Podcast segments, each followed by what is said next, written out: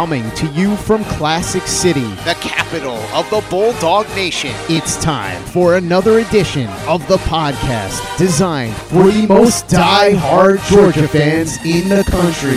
Here are your hosts, Tyler and Charlie. What's up, guys? Welcome back to another edition of the Glory UGA podcast. And joining me in studio actually today is my co host Charlie, and she is going to help me close out the July mailbag. Charlie, it's great to have you back, but I gotta ask are you doing okay? You hanging in there? I mean, I'm okay. The world's still going. You have no idea what I'm referring to, do you? No. Students coming back to Athens? Oh, those. I know this is the time of year where at least you make it seem like a little piece of your soul dies every single year this time of year as they're coming back into town. It does, and I was just thinking, I haven't heard if they're doing Rush. Actually, I read or no, I one of my colleagues, I didn't read this. They told me about it. Apparently they are still doing Rush. It's just staggered. But they're all, I mean, when they come back, it's just going to be. There's going to be an outbreak. It's ine- like it's inevitable. Almost every locality, state, institution, whatever it is that's tried to open, there's been some sort of outbreak. Now, typically, if you're young, you seem to be okay. It's not a major Right. issue, but I'm there's just to concerned that the hospitals are going to get overrun. Yeah, and I think that's really important for the college football season. Honestly, if that's going to be able to actually take place, I think these administrators, presidents of these universities who are really making these decisions, you got to know they're going to be watching that really closely. And Yes. It's going to be, I don't know, touch and go, I guess. But real quick, for the people who don't live here in Athens, tell everyone why, as a townie, do you even consider yourself a townie? There's implications to that word. I mean, yeah, I guess. Basically, a townie I, I consider as someone who lives here but isn't in college, right? More or less. That's like out in the community doing things, going downtown, enjoying life, but doesn't take classes at UGA. Yes. So by definition, you're a townie, right? So as a townie, why does it suck so much to have college kids come back? Well, the traffic gets a lot worse.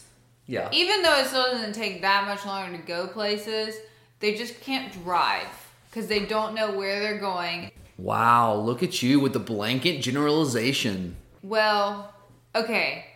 Road It's true, though. It- they the- don't pay yes, attention. generally speaking, true. Downtown, there can be a "don't turn left" arrow. What do people do? They turn left on a one-way street. It's like slow down, pay attention. But don't you remember, like, when you first got to Athens back in 1971, and you had no idea where you were going, and you were kind of.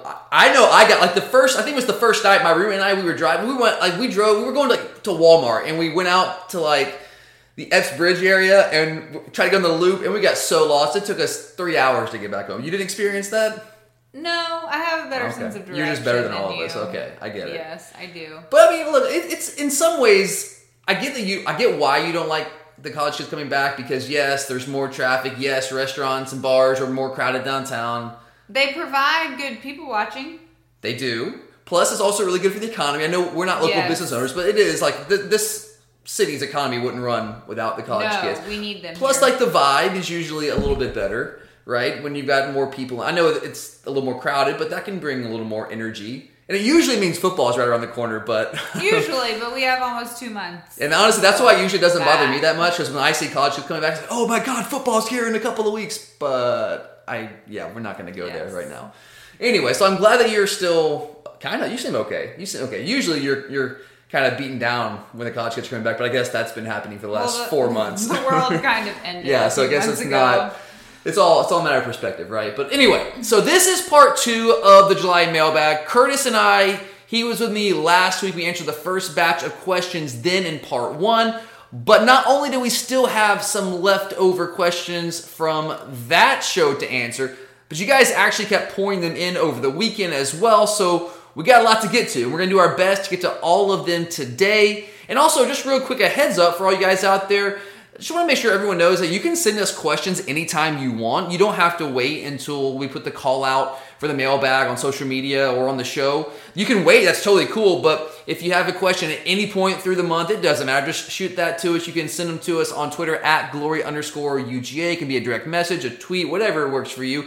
Or if you don't do social media and you feel more comfortable with the uh, old school email, you can email us and that is gloryuga podcast at gmail.com. Just want to make sure everyone knows when and where to send those, which is basically any of those places we just talked about. And anytime you want to send us a question, we got you.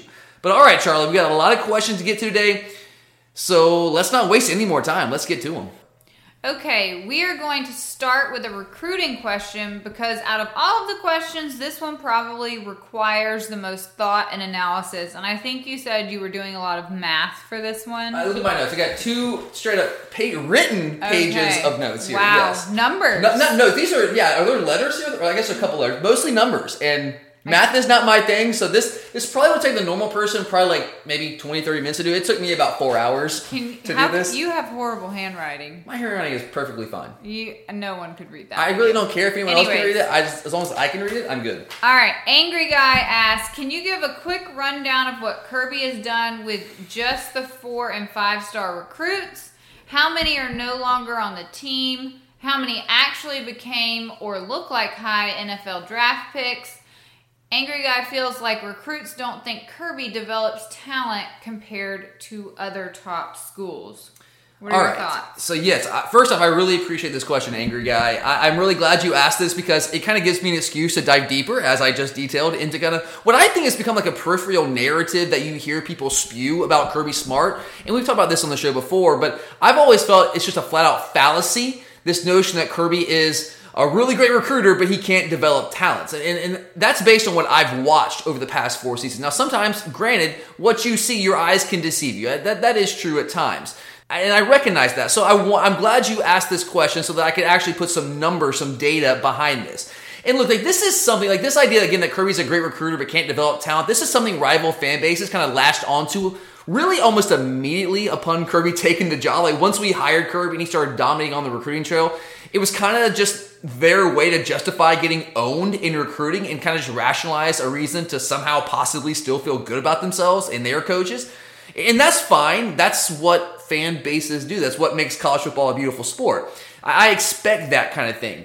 But what bothers me, and I've made this clear throughout the offseason, is that this is not just a, something you hear thrown around on rival message boards. This is something that has started to seep more and more into the thinking of the mainstream college football media. So, again, thank you for motivating me to actually look at the numbers to back up my own observations. And yes, I, I kind of went deep on this one. So I know I think the initial part of your question said just a quick rundown, right? Well, this is going to be a little bit more than a quick rundown. I tried to pare this down as much as I could. I don't think it's possible for you to give a quick rundown.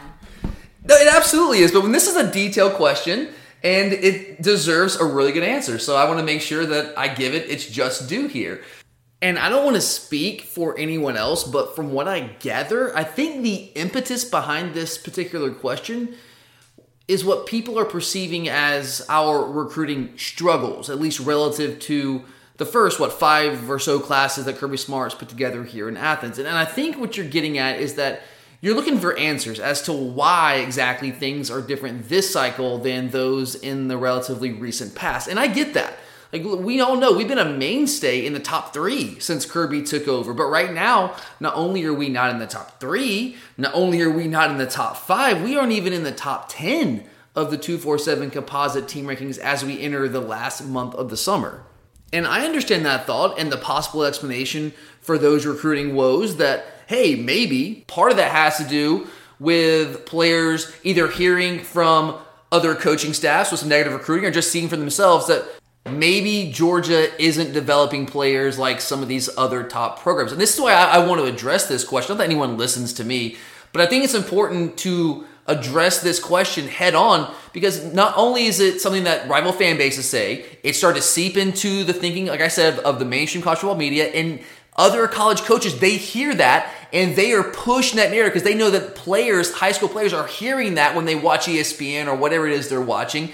And they're going to, of course, try to further that narrative. So let's take a look at this. So what I did is I took the last four classes from uh, 2016 all the way through the 2019 class. I stopped right there after the 2019 class because the 2020 class hasn't stepped foot on the field yet. And what I did is I added up the number of four and five star players that we have signed, as Angry Guy was asking. Then I divided that by the number of those four and five star guys that have already become starters or are favorites in the case of the 2019 class, are favorites to start this season or at least are, are very likely to start here the next year or two. And that's going to give me a percentage of the number of four or five star prospects that we have signed that are actually developing into starters. Uh, I also looked at the number of transfers from each class because that was a, that was part of the question from Angry Guy. And uh, I also then went back and added the total number of draft picks from those four classes. But here's one thing I also did that wasn't necessarily part of the question. I added the element of three star prospects. I included three star and below prospects. Not that we're really signing anyone below a three star, but I, I included them in this conversation because I think that might actually tell you a lot more about developing talent. Like those guys, most like Eric Stokes, for example. Curtis and I talk about him a lot. He was the guy that was thrown in the last minute in a, in a recruiting cycle, and we were kind of like, okay, Eric Stokes, fine, yeah, he's really fast, good athlete, but like this guy is, I don't know if he's ever going to contribute. He's probably going to be one of those guys on the team for a year and he transfers out. Well, Kirby saw something in him, and with that evaluation, went and developed him into a an all SEC caliber cornerback.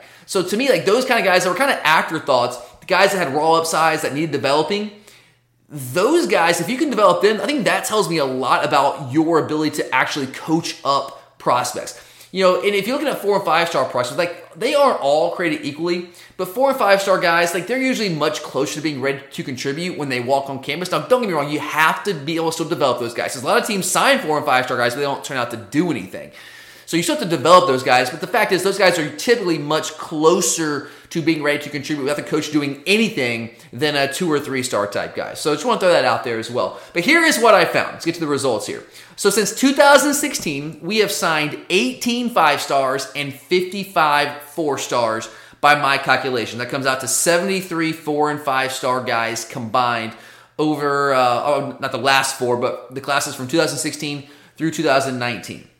But we have had 12 of those four and five star players from 2016 to 2019 transfer out, which means basically we're working with 61 four and five star prospects for the purposes of this exercise. And, and I, I want to throw this out there too. I hesitate to consider. I know. I think Angry Guy was trying to get to the idea that hey, when a guy transfers out, it means that we didn't develop him. And I don't want to put words in anyone's mouth, but I, I guess that's kind of what I inferred from the question.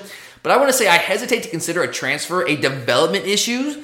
Sometimes that is the case. You know, you have a guy on the team, like let's say, um, I don't want to call anybody out, but let's say a guy like Nate McBride, right? Nate McBride was a guy that was a, a pretty big four star prospect when we signed him in Kirby's very first class. We we're trying to piece that class together. We were all excited about that but he has not turned out to be a contributor on defense. Does a really great job on special teams. He's been a great teammate. He stay on the team. A lot of times, guys like that that are big time prospects that don't start right away or within the first couple years, they transfer out. Nate stay on the team, and so sure you can say that maybe on some level that's a development issue. But there's guys like very Nate McBride. There's a Justin Fields who transfers out because yeah he had an issue with the playing time that he was getting. Whether you think that's fair or not, whatever, just that happens. Uh, sometimes you have a guy like Luke Ford who transfers out because of family issues. Like those things happen. So when you talk about transfers, it's not always just a development issue. Sometimes that can be the case. So I'm not going to really include them in this conversation. So I'm going to say for the purposes of this exercise, we've got 61 four and five star prospects that working with. You take out the four and five star transfers. So by my calculations, when I went back and counted up the numbers, and I did this like three or four times to to to uh, check myself. Now certainly feel free to go behind me and, and double check me here because I could certainly get something wrong. Math ain't my forte. But by my calculations, 35 of those four and five star signees from 2016 to 2019 have become starters, or again, in the case of 2019, uh, that class, they're on track to start either this year or next year. I'm talking about guys like Tyrique Stevenson or Nolan Smith who weren't starters last year necessarily, but they're either going to start this year or next year. It's going to happen. Those guys are going to be starters before it's all said and done. So when you Crunch the numbers there. 35 of those guys are starters out of 61. That comes out to 57% of the four and five star players that remained on the team, did not transfer out between 2016 and 2019, have become or are on track to become starters on our football team. Now, if you look at the three star prospects, three stars and below, 38% of those guys that we have signed over those four cycles became stars. Eight out of 21 three stars that we signed. So they're the raw numbers, but what does that mean? Because it doesn't mean, in my opinion, it doesn't mean all that much in a vacuum without context. So I figured, okay, this is what took me so long. What the heck? For comparison's sake, let's go do the exact same thing I just did for Georgia for Alabama. And you might be asking, why Alabama? You can pick any team. Why Bama? Well, because first, like we all know that's still the hump we need to get over in the SEC. And let's just be real, we don't like to say it because we don't want to give them any props, but we all know they've set the standard for player development in, the, in not just the SEC, but all of college football. Now, Kirby was a part of that, which I think is an ironic part of this conversation. He was a big part of, of what they did with player development at Alabama.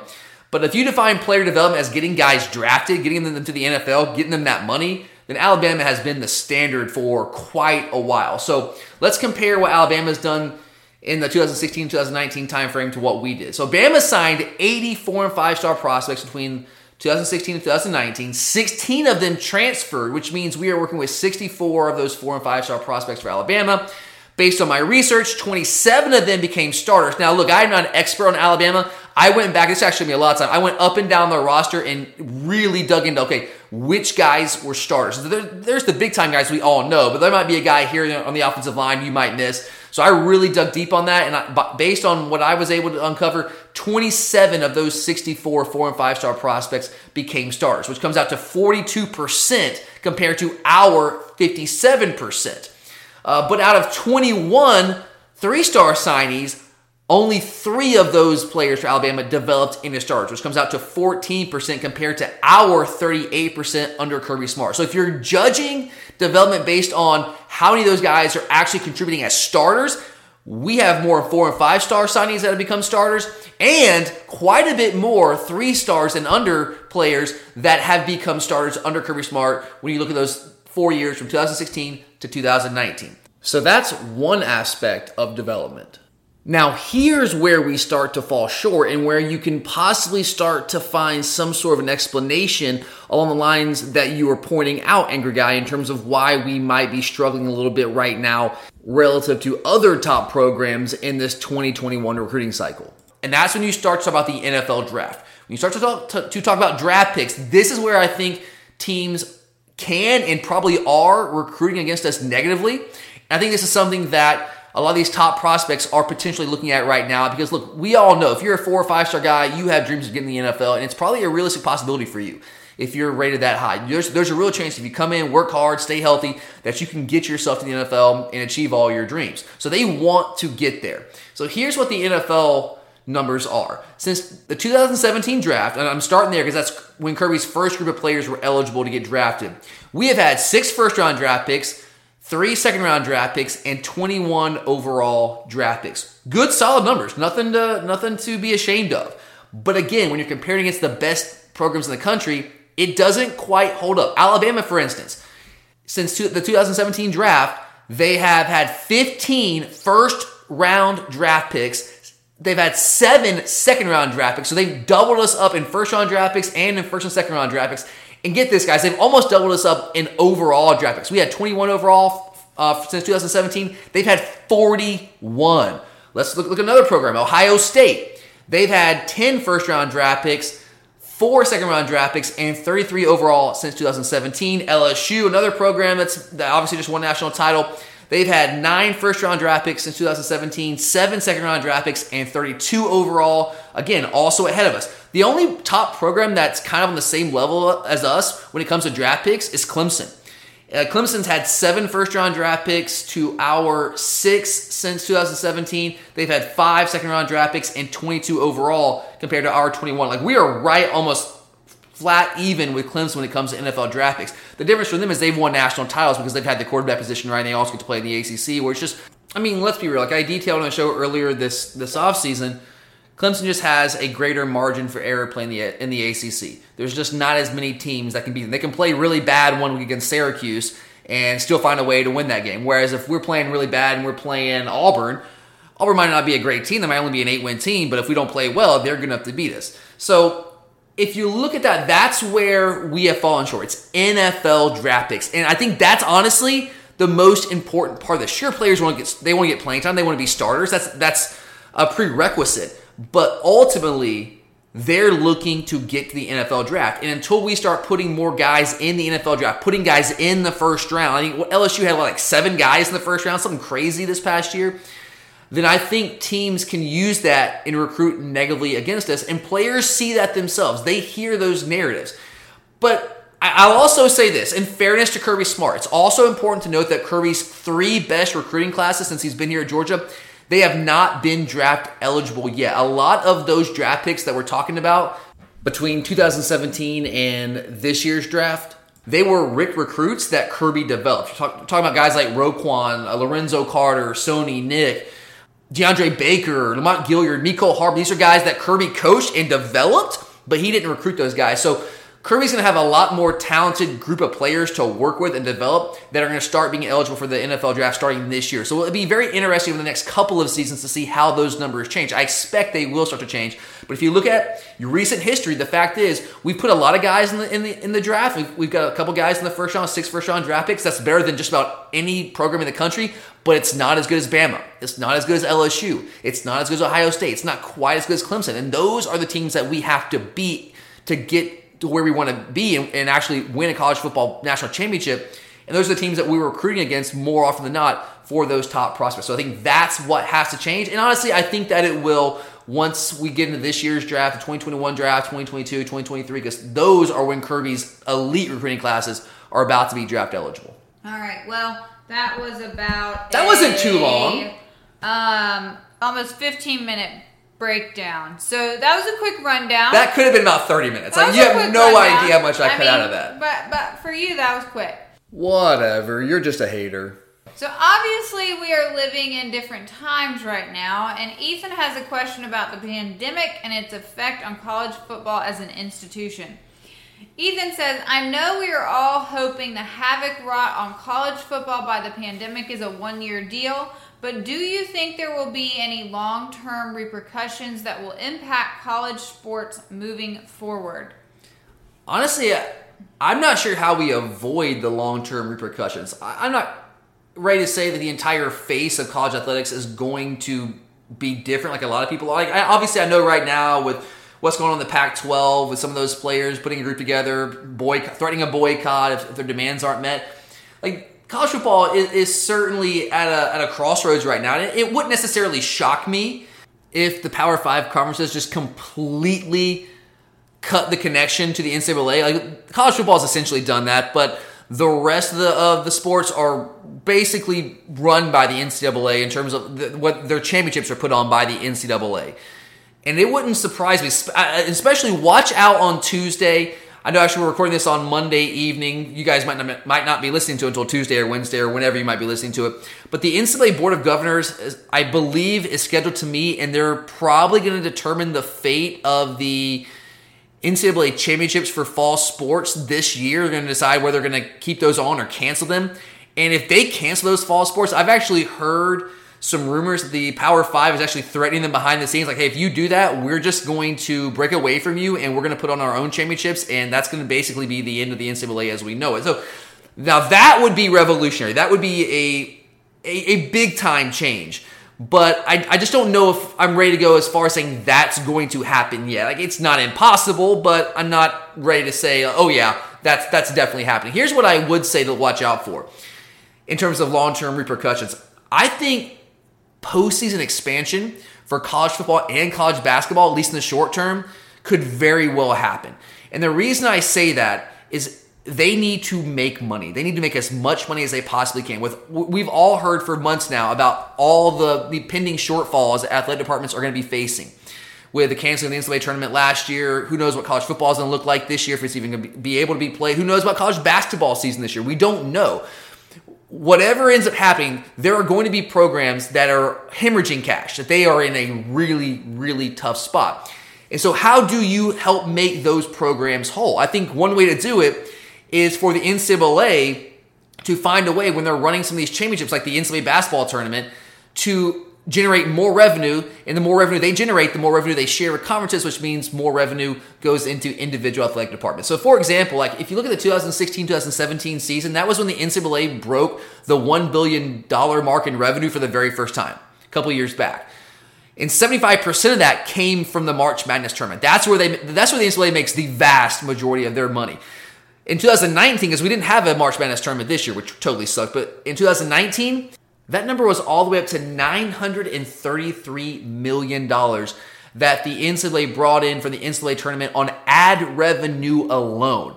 So how do you make more money? Well, instead of having a six, was it 68 team tournament now? Well, you expand to 96 teams. And I'm not saying that has to be permanent, but for a year or two maybe to try to get as much revenue into the hands of conferences and by extension into the hands of individual athletic departments as you possibly can. I think that's something that's very realistic. I think you can say the same thing about the college playoff as well. The college playoff is its own separate entity. It's not run by the NCAA, but the college playoff, just like the NCAA pays out money to conferences for the NCAA basketball tournament, the college playoff does that for college football. In the college football playoff, it actually is comprised of not just the semifinal games and the national championship, it actually includes all the New Year's Six Bowls as well. And in the 2018 2019 college football season, the college football playoff paid out half a billion dollars, $549 million to conferences and schools with a four team college football playoff semifinal. And so if you can go from four playoff teams to eight or 16 or however many you want to go, the reason that's important is because that means there's more eyes on those games. And eyes on games equals ad revenue. The more playoff games there are, the more revenue that can be generated. That's really what it comes down to. And so I would not be surprised at all. And I don't know about this year. I mean, I wouldn't be stunned if it happened this year, but time's running short on that. We'll see. Everyone has to be flexible right now. But over the next couple years, it would not surprise me at all to see there be postseason expansion in both college basketball and college football just for the reasons of generating as much money as they can to try to save some of these athletic departments that are in a lot of trouble right now. I also wouldn't be surprised. Actually, I think it might. I might even say it's likely at this point if if we're able to play college football season and all these conferences are going conference only and playing nine or ten conference games. I think one thing, and this to me, this would be a welcome repercussion I think it might be likely that we have in the future a nine game conference schedule. And we stick with that. Maybe not a 10 game conference schedule, but nine games. If if conferences see how much money can be generated from that and they look at the inventory they're giving to their TV partners, and their TV partners really like the revenue they were able to drive from that, maybe they put pressure on like the SEC, for instance, with our uh, TV deal coming up here in a couple years to say, hey, you know what? Let's go to nine conference games. And if that happens, which I would love because it's, it's those are better games to watch, then what does that do to group of five programs? So those are that's fewer games that those teams can get. Are they going to be able to survive? I think it also makes it even more unlikely that a group of five team can make the, the uh, college football playoff, which already is unlikely, but I think it makes it even more unlikely when you go to a scenario like that. So there's just a couple of things that have kind of been on my mind when thinking about what the long term effects could be of this pandemic on college sports. Okay.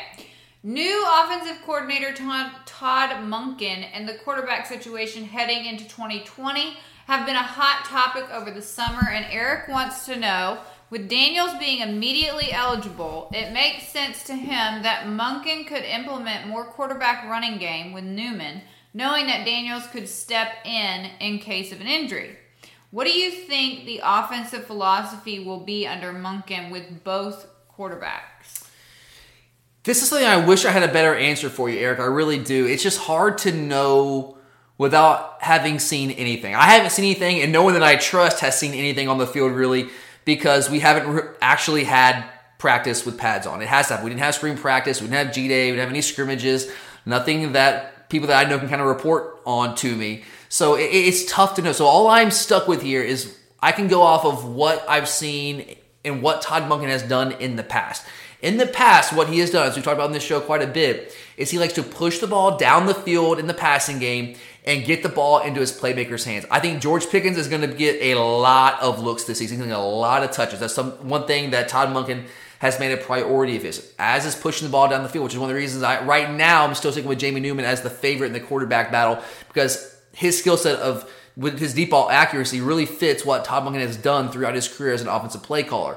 Now, I do think it's fair to think that there will be some quarterback run game in the equation if Jamie Newman is the guy that does indeed end up winning that starting job. But it's tough to know that for sure because as as far as I know, I'm going back and looking at Todd Monken's background as an offensive play caller. He hasn't really had an athletic quarterback like Newman to work with. There's not really much evidence of him when he was at Oklahoma State with Brandon Weeden of doing much quarterback run stuff. In the NFL with Fitzpatrick and Jameis Winston, obviously they didn't do a lot of quarterback run stuff there. I'm not saying that Todd Monken cannot do that. He's actually been very innovative where he's gone, but he's done it within the framework of the talent that he had to work with. And he just didn't really have a dual threat quarterback in the vein of a Jamie Newman. So I think it's likely that we would take advantage of his ability to run the football because I think you would be foolish not to because that's one of the big assets he brings to the table. And also, if you're talking about wanting to push the ball vertically down the field, a quarterback run game can make that even more effective because it gives you a numbers advantage in the box, which is going to require defenses to get a little bit more aggressive. We're bringing safeties down into the box, getting guys in there, and that will open up more one-on-one opportunities down the field for a guy like hopefully George Pickens, and if he can stay healthy and stay out of trouble, please God. Um, so yeah, I, I think it's fair to assume that there's going to be a good bit of that. I just there's no evidence to say that's going to happen yet. We just haven't seen it yet. But yeah, I think I mean it just it makes too much sense if Newman doesn't winning the job. It makes too much sense to not utilize his legs the way, at least in something similar to how Wake Forest used him last year. All right, let's stay on the field, but flip over to the defensive side of the ball. Robbie wants to know who will lead the team in overall tackles this year, Rice, LeCounte, or someone else. He's ready to see this defense go to work again and possibly be even better than last year. Yeah, Robbie, great question, man. And I agree with you. I've said this a couple times. I'm with you, man. I think this defense has a chance to be even better than last year. In fact, I'm, I'm going to say I, I think this defense will be better. I know that's tough to say when you look at how great we were statistically last year. But man, if you look at the vast majority of those contributors are coming back and we adding some younger talent as well, some really talented guys. I think this defense, I know it sounds crazy, can actually be better. But if I'm looking at who's going to lead the team in tackles this year, I'm going to go with Monty Rice. Uh, he led the team in not only did he lead the team in tackles last year, but he had 27 more tackles than the guy with the second most tackles last year. And I don't see a reason why that's going to change. I think he's going to play a lot this year, just like he did last year. He's not a third down guy. He comes off the field on third downs, but he's on, on first and second downs, third and short situations. He will be on the field more often than not. And yes, we're going to have a rotation this year. I think we'll have more rotation at the linebacker spot with guys like Nakobe Dean and Quay Walker getting a little bit more experience after what they did were able to do last year in their first year, re- really their first years in the rotation, especially for Nakobe since he was a true freshman. Those guys are going to be in the rotation, but I think Monty's going to be the guy that stays on the field more often than not. We might give him a breather here and there, but I think it's that other, that second linebacking spot that you're going to see more rotation. It's kind of like with, when Roquan was here in 2017. Yeah, we would rotate at linebacker, but Roquan would stay on the field the vast majority of the time. Yeah, we, we take him off the field for a couple plays here and there, maybe a drive but he was not the guy that we were rotating. It was really Natrez when he was healthy and not in trouble, and Reggie Carter who were rotating in and out. I think that's going to be the case this year. I think Monty's, uh, in my mind, honestly, probably the pretty clear choice here. Okay. We all know Florida has once again been the media darling of the SEC East this offseason. But for our next question, Emory Dave says Florida may be out of the SEC East race by the time we play them. So, other than Alabama, who would be number two?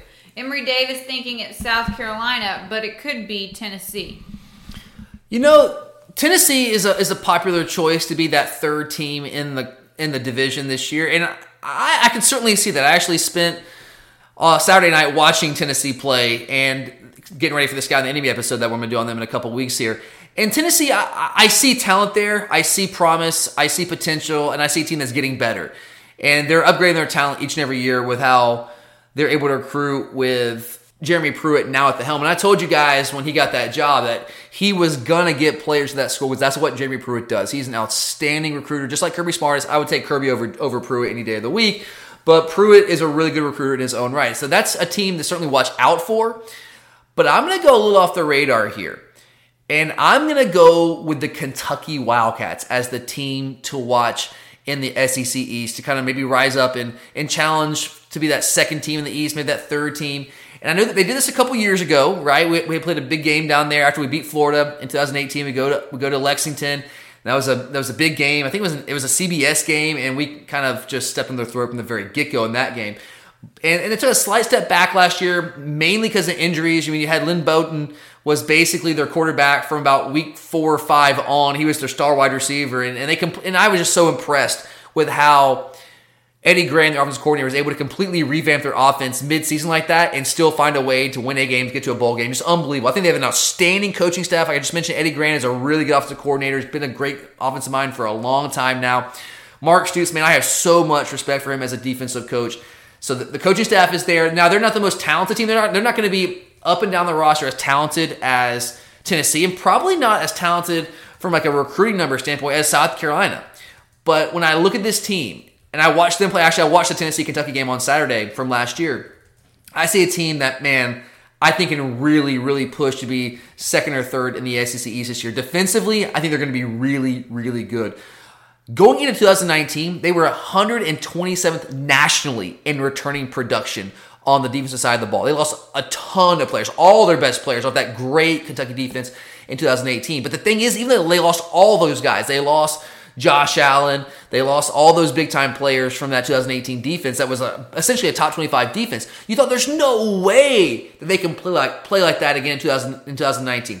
That, this is the kind of program where yeah they'll cycle up every couple years, but they'll take a step back and to rebuild. No, that did not happen last year. Despite all the guys that were that left the team, went on the NFL, guys that graduated, all the youth and experience they had on that team last year on that defense they actually slightly improved on their total defensive numbers. And their yards per play numbers defensively were almost exactly identical.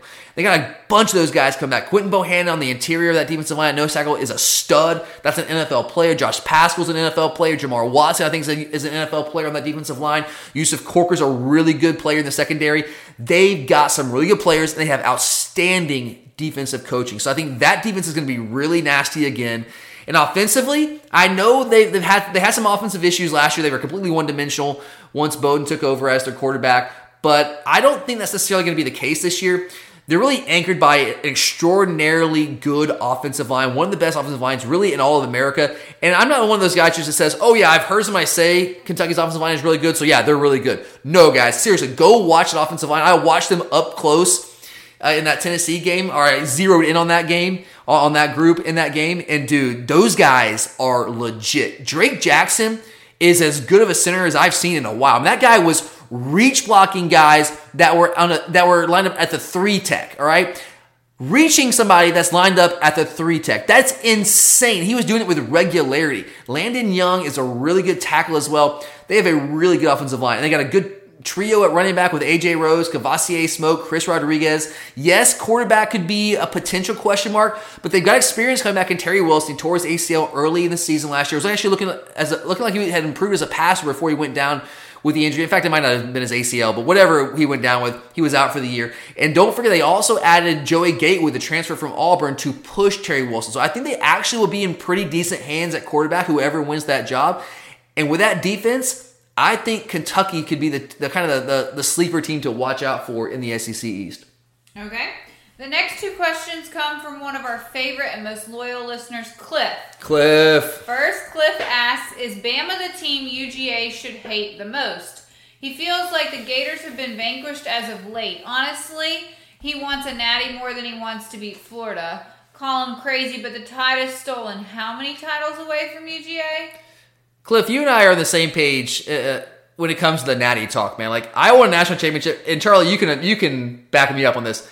Honestly, I want a national championship more than anything on the face of the earth. I cannot think of one thing I would like. If somebody said, "Hey, dude, I'll come, I'll give you ten million dollars," I'd be like, "Well, can I have a national championship first? Like that would be my, that'd be my response. Like that, I want that more than really anything on earth. Like that's what I want. So I am with you on that, Cliff. And yes, Bama has been the team that's been in our way more so than Florida has been when it comes to getting to that national championship over the what past four or five seasons. But you're talking about rivalries, I think a big part of that has to be frequency, like the history you have playing them. And like when it comes to Alabama, we just like I don't love Alabama fans, but I, I am kind of indifferent to them because I just don't interact with their fan base as much as I do Florida's fan base. So that to me, for me personally, this is just me personally. I don't have as much built in hatred for Alabama as I do Florida. I just don't. I don't like Alabama, but I don't have that deep, abiding hatred for them that I do for Florida. Because uh, we just don't have the history with them. Yes, they have cost us some national titles recently. Obviously, in 2017, you can make an argument uh, in 2018, so we would have gotten in the playoffs at least if we would have won the SEC title game. And who knows what happens in the playoffs? I don't know if we have the defense to win it in 18, but hey, things can happen once you get there. So they certainly have been in our way. And you are absolutely correct. You really are in asserting that Bama is currently our greatest nemesis in terms of who we've got to conquer. I love the word the word you use, vanquish. You're right. We have to vanquish them. We've kind of vanquished Florida. We still have not vanquished Alabama. We've got to do that to get to the next level. But it, it just comes down to the fact that I, I just if you're talking about rivalries and like in hatred like built in, I still side with Florida because we just have more of a history with them and we just play them with more frequency. We have more interaction with their fan base on a regular basis than we do with Alabama's. And, yeah, I, I get what you're saying though in terms of like Florida being not they're just not as relevant as Alabama as Alabama right now. And that's kind of like the same argument I have with Tech. That's why I struggle with them because look, you guys know I hate Georgia Tech. In fact, I might hate Georgia Tech more than any other program out there. Florida's a close. It's right there with Florida, and I, I probably give Florida the edge. They're uh, they're more relevant than Tech is. But like the thing is with Tech is like, yeah, I hate them, but they're so irrelevant. Like sometimes I ask myself, should I even hate them? Like, are they even worth my my attention? Like, do I even pay them any attention at all? So I get what you're saying there, uh, but for me, and this again, just personally, I still say I've got more hatred for Florida. I see them as more of a rival uh, when you look at it from a historical standpoint than Alabama. But certainly in the in the short term, in recent history, Alabama has been that team that we have yet to get over, and we've got to find a way to get over that hump. There's no doubt there. Cliff's second question is What are the biggest position battles for fall camp? The offensive line is where my mind goes to first in this. Obviously, the, the tackle positions, both tackle positions are open. I think Jamaree Salyer is the odds on favorite for the left tackle spot right now. That seems to be the general consensus around people who would know those things. Right tackle is still very much open. I had heard really good things about incoming true freshman Broderick Jones before he got hurt. Looks like he's probably going to be out. Well, he was going to be out through fall camp is what I had heard, but now that fall camp's likely getting pushed back, with the season getting pushed back, who knows? He might actually be healthy for fall camp, or at least at some point in fall camp, which would be really, really great. Now he's obviously going to miss some time with the workouts, but he was making a move there.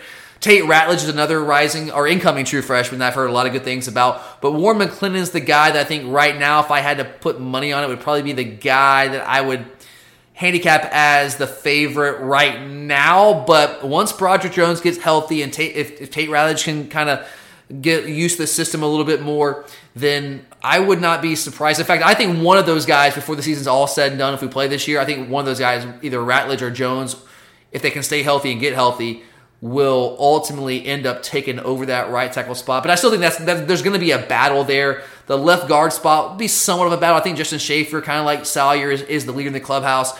But there's going to be a battle. They got Clay Webb, we got Ericson. There's some guys that are going to be fighting for that spot.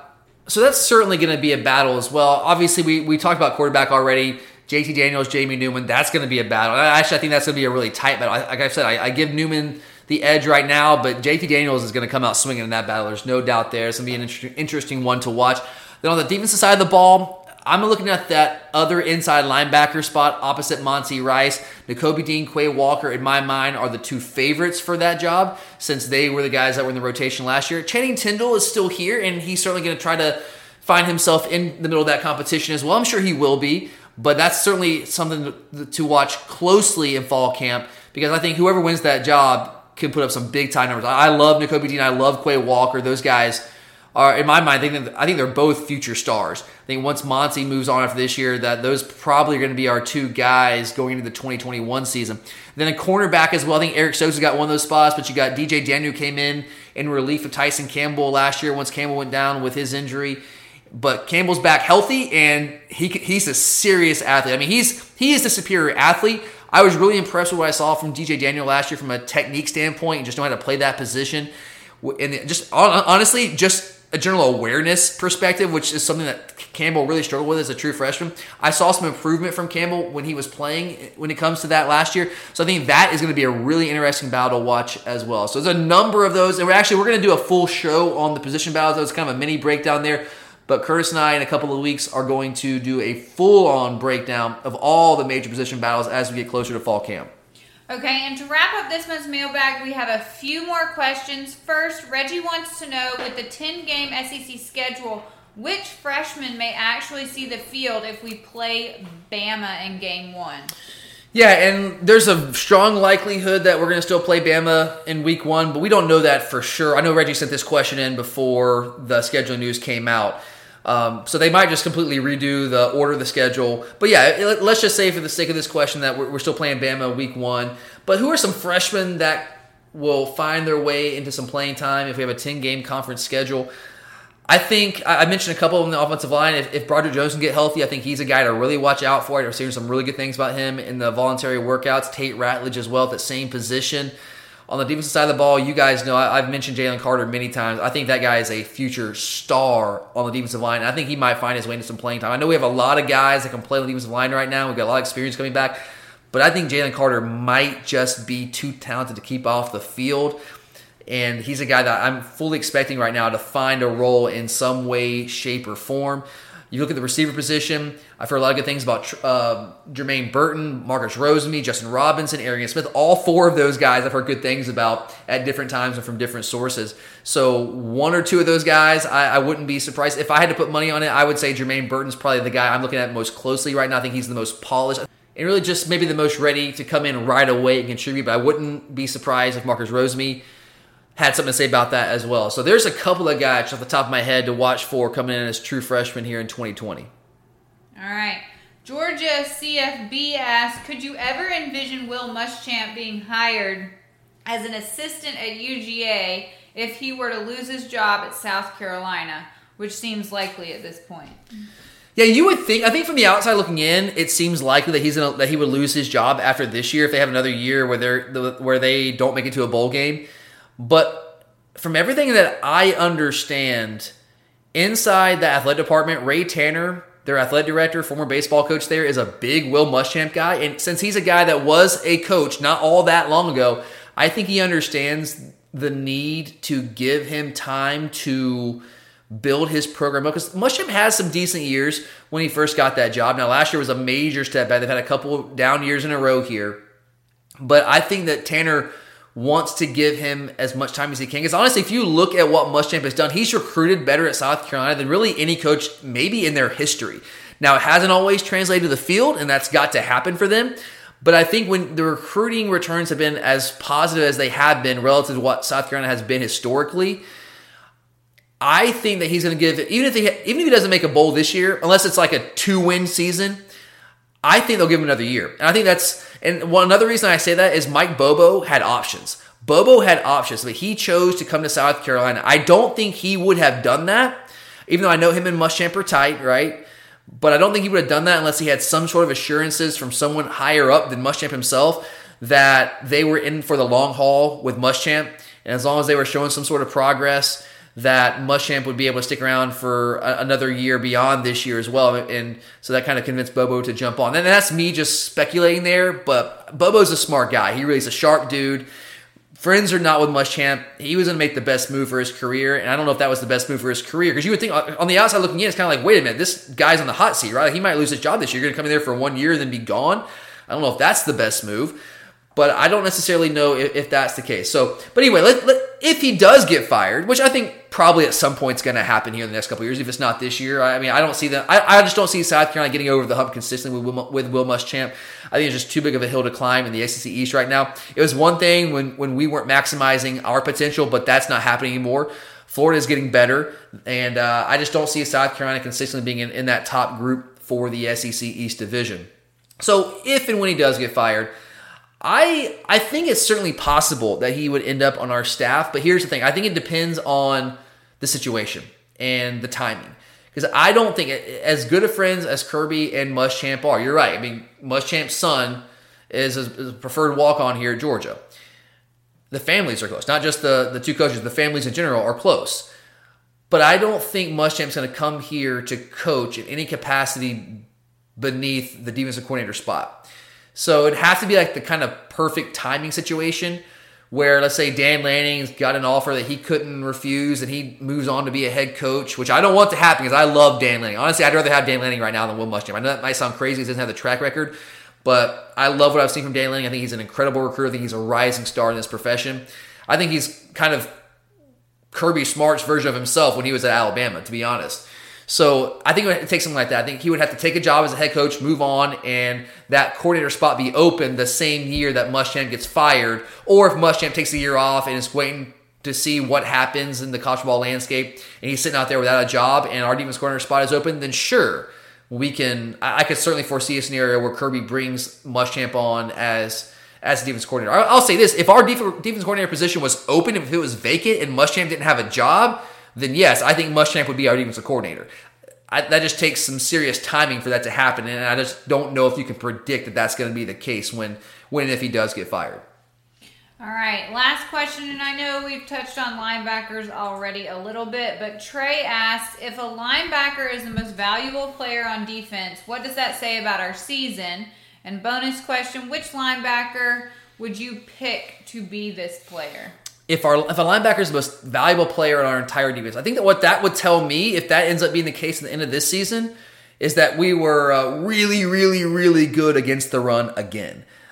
And if I had to pick who that might be, I mean, I gotta go with Monty Rice. Again, he was the leading tackler of last year's team, leading returning tackler of last year's team, and he was 27 tackles better than the number two guy. So I think Monty Rice is that dude this year.